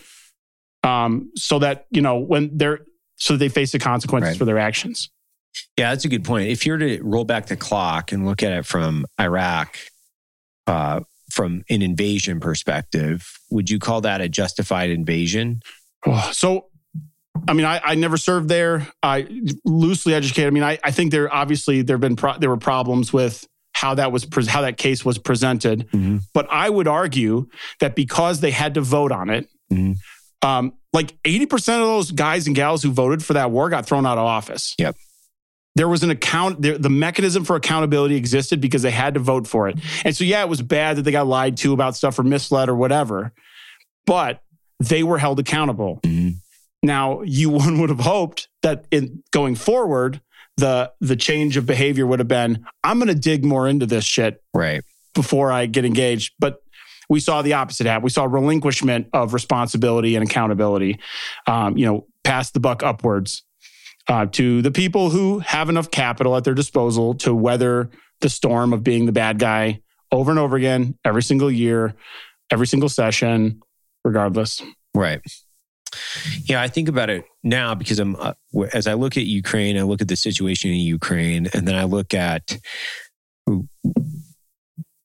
one. I look at this step one. I look at this as a primarily a European problem, Yes. which means it requires a European solution. Two, secondarily, the focus has to be aligning our interests around real strategic threats, not um, eh, our strategic threats are not the Taliban in Afghanistan, guys. Like just just so you know that that they they, they can't mount a land invasion and and take away our sovereignty. It's not Right. possible. Strategic means what can people do specifically to our country that jeopardize our sovereignty, not scare us. That's Right. terrorism. Difference. Big, big, big, big difference. So you have primarily you've got four main countries in the world that uh, I would say deteriorate our strategic interests, uh, uh, and that we have to be very concerned with in combating their interests. So Right. China, Russia, Iran, North Korea. And as we look at this, you have to pull apart the entire, we'll call it network, and look at who is participating and directly contributing to their success as a nation. So when we look at economic sanctions, when we look at military uh, intervention, there's there's a cascading effect that we have to align as a nation around what are our primary focus is going to be how do we protect the nation how do we maintain sovereignty and that also means economic sovereignty Right. we all have to agree China and Russia are bad. Even if you just want to go like white cowboy hat, black cowboy hat, I don't give a shit. yeah. Right. But it's pretty easy. Right.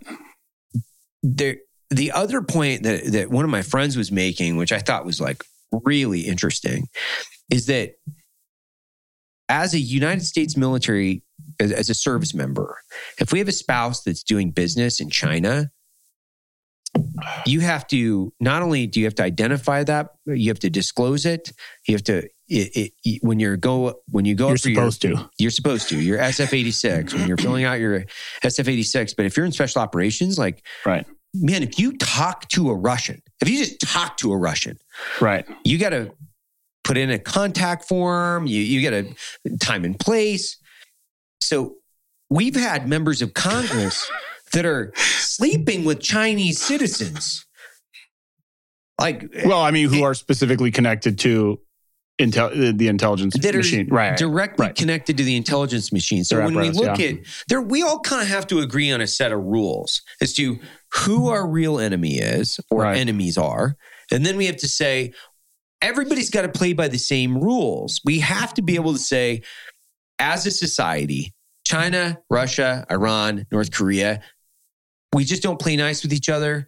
Yes. So we don't, that doesn't mean we have to be complete isolationists. It just means Yep. like, hey, let's identify these kind of core countries, figure out exactly the way that we're going to communicate and live with them and work around them. and or work whatever. around right. them. Correct. Right. Marginalize their interests abroad, make sure that we're Be a better partner economically. I mean, that's like again, there's so there are so many tools. We're so like reactionary, you know, we want to come in after something is imploding instead of instead of looking I mean, because you know we have a political machine that looks barely six months in advance, let alone ten year, twenty year plan of like, let's be a better partner in this region economically. Let's figure out how we can encourage U.S. firms to, you know, have talent exchange or or goods or services exchange with these countries so that we can give them a taste of that right. better life. Like for example, you look at Iran. I think, I think the education of Iranian students, the educational exchange in America, is probably one of the greatest soft power tools to change them long term and be, make them more Correct. aligned with free society. Right?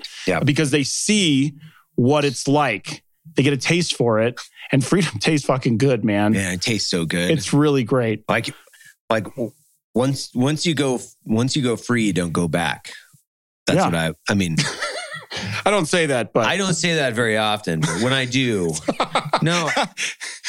Well, it, COVID did this for me. It it really it it, it showed everybody's cards. It, it did. Mm. Like it showed everybody's cards. You know, when I would go to Washington or California or any of these other states prior to prior to COVID, there was always that underlying.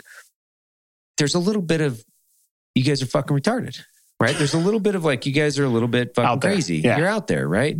Retarded in the purest sense. I'm not saying mentally ill. I'm Right. saying d- directly opposing to the normal. Yeah, right. 1992. Yeah, yeah. So, but what COVID did is it showed us just how fucking crazy some of these people are because they locked their cities down. right. And when you're going to a red state because you need freedom, Yes. everybody should in that state should be really taking a look and holding everyone accountable. It's like tar and feather time, man. It's crazy. I don't know. I like. I don't- like. I don't know. Like. I feel like I would. I feel like I would get my ass kicked for that. You know. It'd be like. It'd be like if I. uh If I was like, dude, I don't like drinking with my army bros, man. These guys play too rough. We're always getting in fights. You know. I always got. You know. I always end up with like a bloody lip or something because we're you know horsing around. I'm gonna go party with like. I'm gonna go party at. I was at McChord or Yeah. JBLM, so I'm like, I'm gonna go party with the McChord guys. You know, I'm just like come back doing like the walk of shame from like the Air Force side of the fence. You know, dude, I get my ass kicked for that. Yeah. But like, you know, we had Wisconsin, we, you know, it's it's a split state. So like it was like draconian top down. Yeah, yeah. And then like we, you know, continuously fighting to to to unlock the state. And and but like the I think it was like the Illinois governor was just like partying, mask off. Like he literally banned interstate travel from his state Yeah. and then came to Wisconsin to party. Right. And I mean, obviously, the West Coast was full of examples like that. Um, but I, the concerning part to me was the sheer volume of people who not only were willing to throw away their liberty for a paper thin blanket veneer of security, but would Everybody actually take militant action Yeah. to take other people's for the same thing. That that's a cons- that's a cons- that was concerningly successful, Yeah. It, right? It, it didn't take much. No. Th- This wasn't even. Uh, no offense to anyone that thought that this was a really uh, a, a, a very scary event. Uh, I know what scary events are. This just just wasn't one. For some people, Um, I'm sure it was, man. It- it- for some people, because Yeah. they've lost family members. But what I'm referring to is a significant percentage loss of life. And I'm not saying that every life is not precious. I'm not saying any of that. I'm Right. saying when we're looking at eh, eh, if we increased our the the, the death rate to healthy, you know, uh, fighting age men and women both, if we increase that to fifty percent, that's a different story. oh my God. Yeah. That's that's utter annihilation Yeah, of a it's nightmare fuel. It's Yeah. a nightmare because now you you're you're you're deteriorating your ability to have a successful workforce and defense force. So Yeah. when you're and looking growing at the a next country, generation, right? yeah, and growing a next generation, like being able to successfully um, procreate and generate, the, you know, and backfill Build businesses, Yeah, everything. build Yeah, everything. everything. But this, uh, what it was was it was okay. We got to wash our hands, you know, and we have to be a little bit more careful to make sure that we're not spreading things. Take Right. logical, common sense solutions. But when I when I have governors that have a lower education than I do, Right. telling me that a that a, a piece of t-shirt cloth will block a virus, you know it's bullshit. Not Right. only do you know it's bullshit, you know that they're lying right.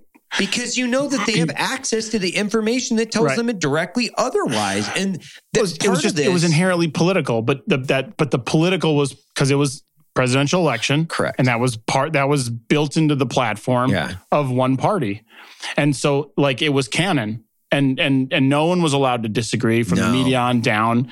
Um, and the the damage. I mean, just look. And I think my wife and I were talking about it very early on, uh, because I and I we laid low at the house for quite some time So because we. had the means. Uh, we were able to work remotely, yeah, um, and it seemed because we had the means to. Sure, maybe we should do that. But the even like in the first month, you know, we're just like, okay, so there's obviously there's people with these comorbidities Yeah. that are at a really high, really high risk rate. Why didn't we simply ask those people to prioritize, ask those people to quarantine so that the greatest economy humanity has ever known could continue to chug along and provide for those high risk people right. while they laid low, while we sorted this shit out. Um, instead, we destroyed everything for For well, for an election, man. for for an election, my, in my And- opinion, Well, I mean, the, the data is out that every one of our precautions that Yes. we took didn't prevent this Right. from spreading. So, all of them, like, so whether it's a mask, even the lockdown, because people were moving or there was a there was enough mobility whether that was like direct economic mobility in the sense of people were moving for work and they were participating in group events, whether that's family or work, that there was still enough mobility that the virus would spread just as actively as it could if we hadn't taken any. To and Right. when I say it's like I don't know if the percentages are direct, but they're really close. yeah, and like, and I and I got vaccinated because kind of a fat ass. I got like I got health issues from the military. I'm sure it's whatever it's burn pits or whatever, like whatever. Who cares? Yeah. But like, I was like, well, yeah, I'm done having kids. My wife's my wife was pregnant. Right. And I was like, I should I should probably do this. She you still know? fucks you, which is Right. good. It's also so good. you're not too fat, Not, right? still still in the safe zone. Uh, in, in Wisconsin, we get a little more wiggle room than uh, than you guys out here in the in the uh, in, in the mountain states for sure, man. so fucked up.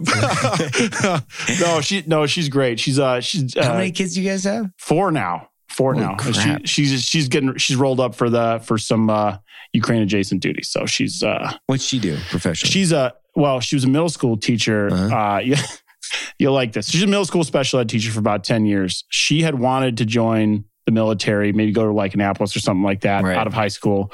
You know, it's 2004. Her parents were like, "No, there's a war. You know, you should Yeah. really. You always wanted to be a teacher. Be a teacher." Well, then she ends up with me. Right. And everyone who comes to my, our barbecues are all these like crusty ass, even the women are like crusty ass Yeah, yeah. combat vets. right. And af- after my third tour, we had a big, big party and she was just like, man, I really wish I had, I really wish I tried. And I was like, whoa, hold the fucking phone. Just, just do it. Yeah, just do it. I was just, just do it. And she's like, what do you mean just do it? I said, just join. Cause like you've met the old timers. You can tell they've been saying that shit on loop for half a century. Yeah. And frankly, I just don't want to hear it for the next 50 Right. years. Uh, and so I was like, just do it, you know? Yeah. and she's like, "You're gonna wa- raise all these kids and go to college and do all that. You're you're fine." I'm like, "Yeah, dude. How hard could it be? You did it while I was in Afghanistan." Cakewalk. Oh my god, it was so bad, dude. It was so bad. I was like, "Geez, send me back to Afghanistan." I mean, not now, but you know, you know, I was like, "This is hard." I was like, "How do you how do you function like this, dude? It's so hard." I mean, it's it was good for me to see the other side. A because um, you know, obviously, I think I've I've pr- admittedly been uh, overly flippant with the you know the triceratops Right, type right, right, type rhetoric, and now I look at me, I am the Navy wife. Yeah, hell yeah. So uh, what's she do? What's her? uh, she's a uh, Intel uh, Nice. Intel analyst, so uh, that's that's her area. So I, I'm I'm really proud of her, man. I'm really excited for her. But she, man, she was like, she's like, I'm a 30 year old middle school special ed teacher. I can't join the military. I said, dude, what do you think an Army staff sergeant was? right. I literally drug around like 11 guys with intellectual handicaps and tried to keep them from killing each other. So you're already good to go. yeah, yeah. You're, and she's she's just go. she's flying, man. She's she's screaming through. She's um thoroughly embarrassed me with her uh, with her promotion ability already. Good. So I'm I'm super proud of her. Um and uh yeah, no, we're we're excited to have her back, uh have her back down the road. But uh so has she just been gone to? Is this a recent thing? yeah, very recent. Oh, so right on. yeah, so uh so I'm I'm I'm proud. I'm excited she gets to like get into something that's, you know, uh his a historical event, man. Um but uh yeah. Yeah, that's crazy. No, she's yeah, she's the coolest. She's a saint, man. so Uh, what, what do you do? What do you do? Like, what do you do now? uh, What- so what's up? What- uh, what do own a consulting business, Yeah. uh, which damn, uh, we is now like incubating a tech startup. I'm really excited about. Uh, I'll some other when we when we go to launch, I'll come back on and talk about Cool. it. Otherwise, my Right. tech guys will rip my fucking nuts out. yeah, out. that's fair. Um, because I'm a luddite and I'm doing a tech startup, so that's because Nice. that's what you do. Yeah, yeah. Exactly and uh, and then uh, you know I do advocacy work in the veteran space, Mhm. uh, Concerned Vets for America. Uh, try to partner with other groups um, and just find like interesting solutions to problems um, in policy, public Mhm. policy at the federal level, occasionally at the state level. I would. There's, it's so bad, man. I don't. And this here's another here's another thing. So a, lot, a whole bunch of veterans groups recently. I mean, they have work put so much work into this burn pit stuff. Yeah. Right. Yeah, yeah. We do a lot with uh, Hunter Seven stuff. It's and it's Yeah. awesome, but like structurally, do you ever think about how weird it is that every single veteran organization has to expend real and massive political capital every time a singular ailment needs to be added to Mm. what the VA will care for, while the VA simultaneously is, you know, sabotaging things like community care access. You know, they're they've like they've added all these like requirements that are that are illegal. They're in violation of the law. Um, because they they're, they want to protect their monopoly of healthcare Right. even to the detriment of veterans. But it's like no other agency.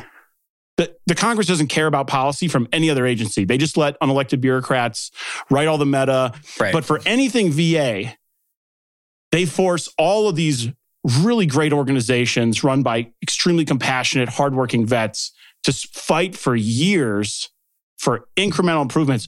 Why do we have to fight for? Why do we have to fight over things that were a result of your of your wartime service? right.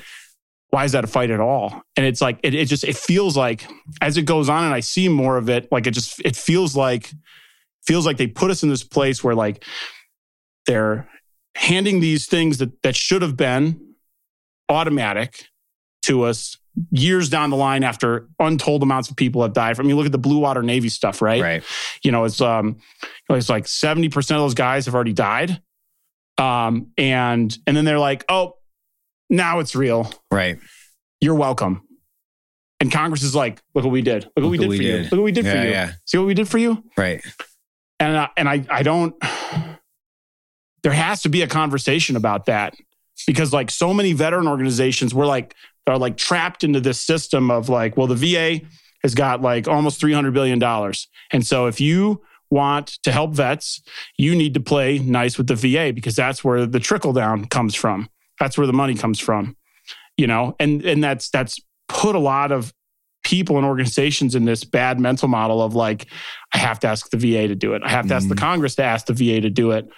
And it's um I don't know what the road forward is there, but but something has to change there. We we can't just keep letting these people incrementally fix wildly broken systems uh that and then like and then like congratulate themselves for Right. it. But that's the that's the trap we're stuck in, you know, and it's it's kind of like this is a thing we talk about in Wisconsin. There's there's a tendency sometimes for when there's bad policy, veterans are like, okay, this is hurting vets and their families. We got to fix this. And legislators will be like, okay, we'll exempt veterans and their families from it. And we're like, oh, thank God.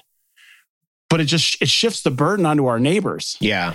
and it doesn't fix the problem. Right. And then sometimes they'll say, oh, we'll come back and we'll fix it for everybody else later No. but but but they don't. And so I, I think that I just I think there's a space for veterans to lead. It's a volunteer military, all Mhm. volunteer military. It's the most reflective, uh, demographically reflective uh, body uh, in the country, right? I mean, it's the only time like like uh, Salon or you know Mother Jones or somebody will say something nice about the military. It's Yeah. like how diverse we are, Right.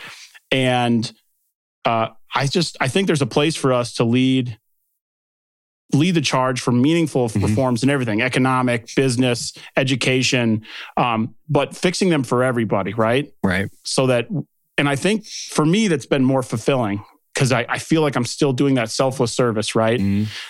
and sometimes it trends into self-service um, and there's a lot of implications i think for the veteran community right like we're, we're running on a blank check that was written on 9-11 right now Mhm. but support for that is finite and i and i think it's important to think about that with the things we expend political capital on right Mhm. Yeah, you're right. It, it's a it- the uh, the check that was written will not last.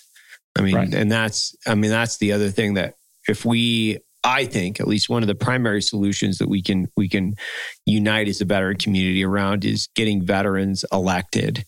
So that I've, I've I've really tried to get a lot of veterans on the show, tried to push a lot of veterans as far as this is who they are, this is who they are politically, like them or not like them. What they can speak Right. to is veteran related issues. Uh, that's one of the reasons why I like Tulsi. That's one of the reasons why I like Joe Kent out in Washington Yeah. and some of these other people, Tony uh, Cowden out in North Carolina. They can speak to the issues, and I think they can have a, a, a very specific conversation around not only veterans related issues, but then how do we speak to our civilian counterparts right within our within our nation as to how important these things are. There's no reason when I say there's no reason.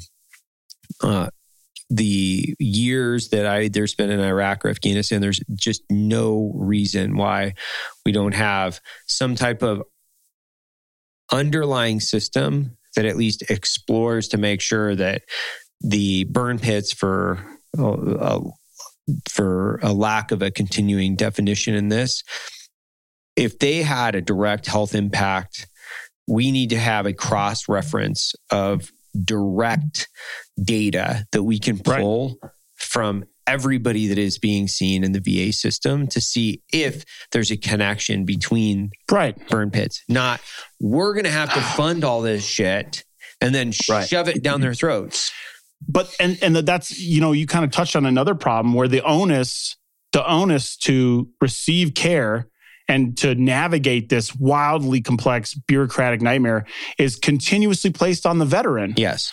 right? Like like we have people who their uh, their clinician will refer them to uh, you know uh, community mental health care. Mhm. You know maybe it's a it's a female service member who suffered you know from military sexual trauma, doesn't feel comfortable getting leered at at the VA by a bunch of like old timers and wants to go to a normal hospital. Right? Extremely legitimate, fits all the definitions, gets uh, and her referral gets denied.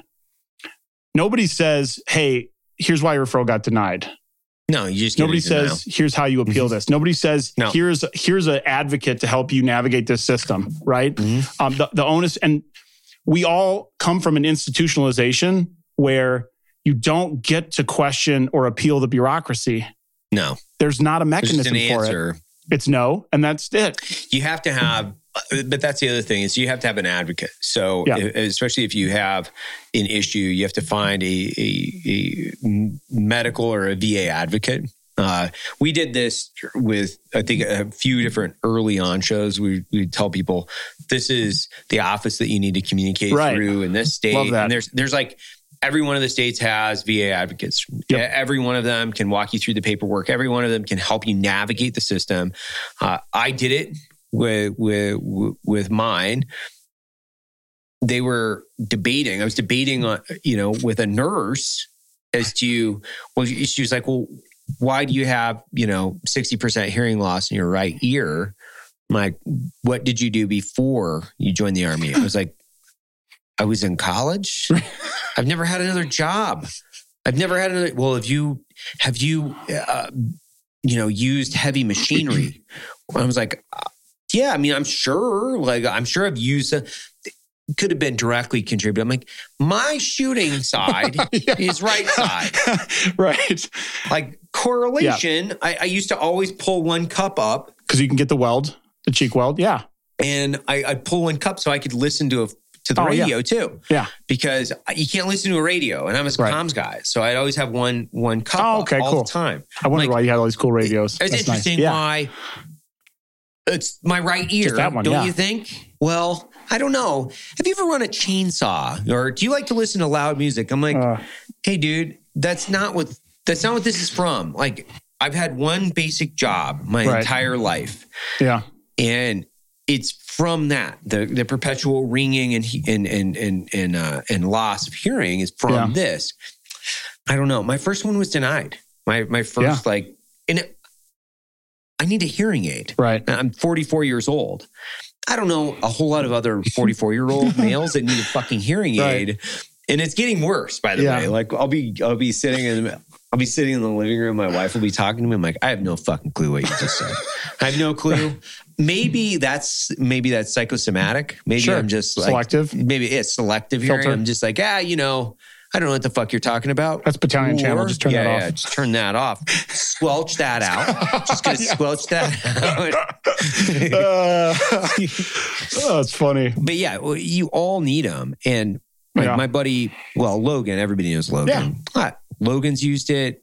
JT's used. Everybody's used one. So it's the other thing is, is they don't want to seek out help, right? They, Yeah. Like I got, I'm, I'm going to do this on my own. And it's like, Right. yo, dude, when did you ever just do shit on your own in the military? You always had help. True. There was always an office you had to go to with a file, and you Yeah. and the person that behind the Right. desk, they would have to explain to you how Right. you do direct deposit or whatever the hell it was. your ETS move is the only one where there's not some guy dragging you from S shop to S shop. All right, get in here, asshole. Yeah. Stamp your shit. All right, give him the things he needs to sign. All right, you got to be back here tomorrow to turn these in. Like it's the only time it doesn't happen, and there's there's no uh, there's no there's no preparation for it. no And, preparation. and I had a similar experience. I, you know, I was like, you know, VA when I was getting out and I was trying to sign up for VA healthcare, you know, and they were like, "Oh, we got to do disability claim." Like, so uh, what hurts? And I'm just like, mm, you know, I don't know, like I guess a few things and like some other stuff. And here, and it's like it came back like. And I got like the zero percent no service connection, and I was like, "Dude, I had like 168 late days of leave accrued when I got out. When do you think this happened? Like, I didn't even take vacation in the army, bro. Right.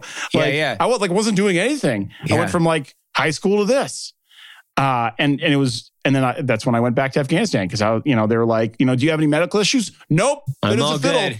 And then there I am, you know, when I'm getting ready for mid tour leave, I'm calling the Milwaukee VA and I'm like, I need to talk to somebody because I am having a hard time. I'm going to be back in Wisconsin in three months.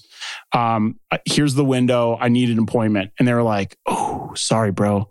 Um, we can't fit you in that time. So just come back after your deployment. Yeah. And like, you know, and I think if it had been a couple deployments prior to that when I didn't have kids, I don't know how that would have gone. Right. You know what yeah, I mean? yeah, yeah. And so fortunate, and I came back, I got connected to uh, some other groups of, you know, vets who have other like healthcare options and stuff like that. And I, you know, I was able to get, I was able to get what I needed. Um, but, you know, it was very interesting. And, and I spent about an hour on the phone with a guy maybe a month ago. It's one of our, uh, one of my old volunteers, um, you know, who's in a kind of crisis moment. And this guy was like, he's like, well, I called the, he's like, I spent, he said, I spent 10 years too scared to call the VA crisis line because I thought the cops would come and take my guns. Right. And it turns out I didn't have to be afraid about anything because nobody came. Yeah. Of course. We got to fucking fix these things. Yeah. And I think that's where I, as the community and, and the further away we get away from the wars, the more we're going to have to build the communities, whether they're on social media, whether they're, you know, that, that is the good thing about social media, right? So I, I can talk in one of my special forces group, you know, chat groups or whatever, Right. talk to a bunch of SF guys, like thousands of them. With the best be like. Yeah, you know, I can say that's right. I am a cook or whatever, right? You know, like in Yeah, in, right. in, in in my in my special forces group, right. you know, or whatever.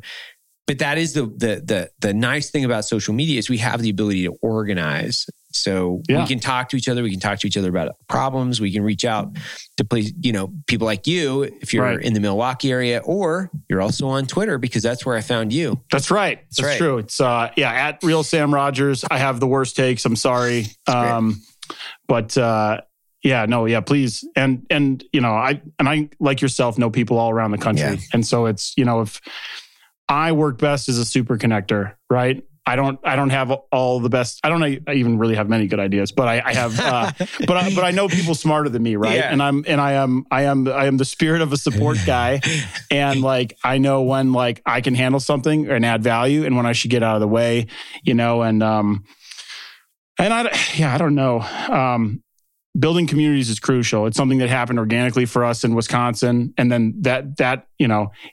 We called it margaritas with veterans. It started out as like a mandate between me and this other vet bro I met at college.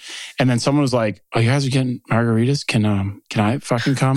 and then within like within like three months there was like 50 people would show up to this mexican place. Seriously? yes. And like they had these half gallon margaritas and we drank so fucking many of them they would have to like buy more cups. Oh, that's and great. uh and so then i started inviting veteran service organizations and i'm like listen this isn't a change of command. You have two minutes. To tell everybody who you are Right, and what right. you do. And i would just be like hey everybody shut up. Like listen to these folks they do cool stuff for vets here you might not need this tool but like when you get that 3 a.m call in like five months and when your boys is in trouble these these people might solve your problem right. so like, like hear them out, listen to them, Yeah. like take it in, and then uh, and and it was it was wonderful. It was fucking wonderful. I would bring, I would try to bring ringers from every different type of like. I brought the jujitsu bro. I brought the the golfer. I brought the the the three gun bro. I brought Yeah, like, yeah. so that when a new guy, and we'd probably get five or six new guys a time, and I'd be like, "What do you like to do, man?" Like, I don't know. Well, what, what do you think is fucking cool? Right. Oh, I want to get into fishing. Cool. Fishing, bro. Get over here. bro. Hey, Yeah, you guys yeah, are friends yeah. now. Touch chips, get out of here. you know, like uh, be friends. And and and building those net I mean, all these guys are still in my bubble Mhm. and they've all it, it, they've, it's all brought benefit to their to their lives. And so I, and I think you look around the country and you see veterans organically creating that type of Sure. thing where they assess the need and they and they and they Mhm. see the opportunity. I. Um, and I and and it's you know some of the older VSOs don't you know they're like they want to try to tap into that, but some of them can't get out of their own way when it comes to that. yeah, you're right. Um, and I mean, but at the same point, you know, it's a thing that I always said at, at UW Milwaukee. You know, and when you know, guys would be bitching about whatever benefits, you know, and I'm like, listen, just like remember, like the guys who came before us didn't have shit Shit. they fought i mean they fought for this stuff they're the ones who who got us here you know um, and it's really important that we keep that front of mind right because the things we should not necessarily be fighting for the things just for us we should be improving things for the next group of guys Right. and gals Yeah, because if we think we're we're the last or the only, like we're sadly mistaken. right And when you know, uh, I believe it was uh, World War One veterans that that had a, a significant um, was a sit-in basically right in Washington. they were did they roll tanks through it I can't was that the bonus Yeah, yeah, that Yeah. was it. Yeah, yeah, that Yeah. was the bonus army. created yeah, the right. va because i mean that was a Yeah. draft and they didn't even give you a fucking paycheck Yeah, it was like an wild? iou Yeah, It's like, hey, uh, hey, guy, I'm, hey, I need you to go uh, put on this trench coat and gas mask and knife fight and mustard gas in a trench, you know, with mortar fire, and then uh, come back and like, and, oh, just, sorry. Oh, sorry. here's an IOU for ten years from now or something. Here's a fake face that you can wear around because half of yours is missing. right? Right. Yeah, it was. Yeah, it was. luck. Um, I am truly, you know, it's, it's weird like talking to Vietnam guys occasionally when I, you know, I first came back and they're just like, how do you fight with all that shit on? You I know, and I'm just like, bro, how did you fight without all that shit Yeah, on? yeah, like, yeah. I'm gonna be honest, man. I feel like you know we're my shirt stops bullets. I can see in the dark. I can right. soar through the sky in a Yeah, silent yeah, yeah. chariot. Like it's not not to be like it's like you know that's like you used to read about that in like fables. Like we have it pretty cool compared to these dudes like walking through jungle and low light, man. Just like trying to smell people. Yeah, trying to smell them. I I don't know, but uh and then those guys fought to get us the the the benefits that we've got so far. Yeah, a lot of those dirty hippies that were out protesting in the you know 60s and 70s, like they they set us up pretty pretty well. And then a lot of those guys, they joined Congress or they were elected to Congress and Senate. They Right. you know ran for president. Like they, they affected change. Yes. and that's what i keep talking to to this generation is like get out get politically active Participate. it doesn't matter man like like get get involved in your local area get Right. involved in the the the mayor's election or the governor your state whatever it might be Yeah. but there's a, so many different things where we can provide a voice Yes. I I hear it all the time. Vets from across the United States or, or some, uh, actually in the world will come in through Black Rifle Coffee. I hear it all the time. This is fucked up. This is fucked up. This is fucked up. I'm like, "What- did you get active in your like local area? Are you participating in you know political action in any in any way, shape, or form? No, I just bitch a lot on Instagram. I'm like, yeah, yeah, of Right. course. That- I mean, yeah, that's not going to do anything, right? Right. That's like shoveling the tide, dude. It doesn't do anything for you to bitch on Instagram. Right. does nothing. But if you're going to go out and participate in the Yeah. system, you can affect change. I I know for and it's hard. Don't get me Yeah. wrong. It's it's a It's growth challenge though, because that's bitching is the only tool we have while we're Yeah, in. right. You can't quit. You can't go home. Yeah, Yeah, it's you complain about it, but you have to switch because this is a partic- participation system. It's not about who has rank. right. It's about who fucking shows up. Yeah, Right. you're and that's it. Yeah. And and you know, for anybody who's interested in, in getting engaged in, in literally anything, man, reach like reach out. Yeah. Like I said, I'm I'm conservative, but like I coach a lot of folks who are center left who just want to make an actual difference and don't just want to make noise um, because it's unfulfilling and it doesn't It bring is. about change. Dude, thanks, Sam. Appreciate it, man. Thanks so much for Yeah, having brother. me out. It was Fuck, a great was time. awesome, man. Appreciate it. See you guys.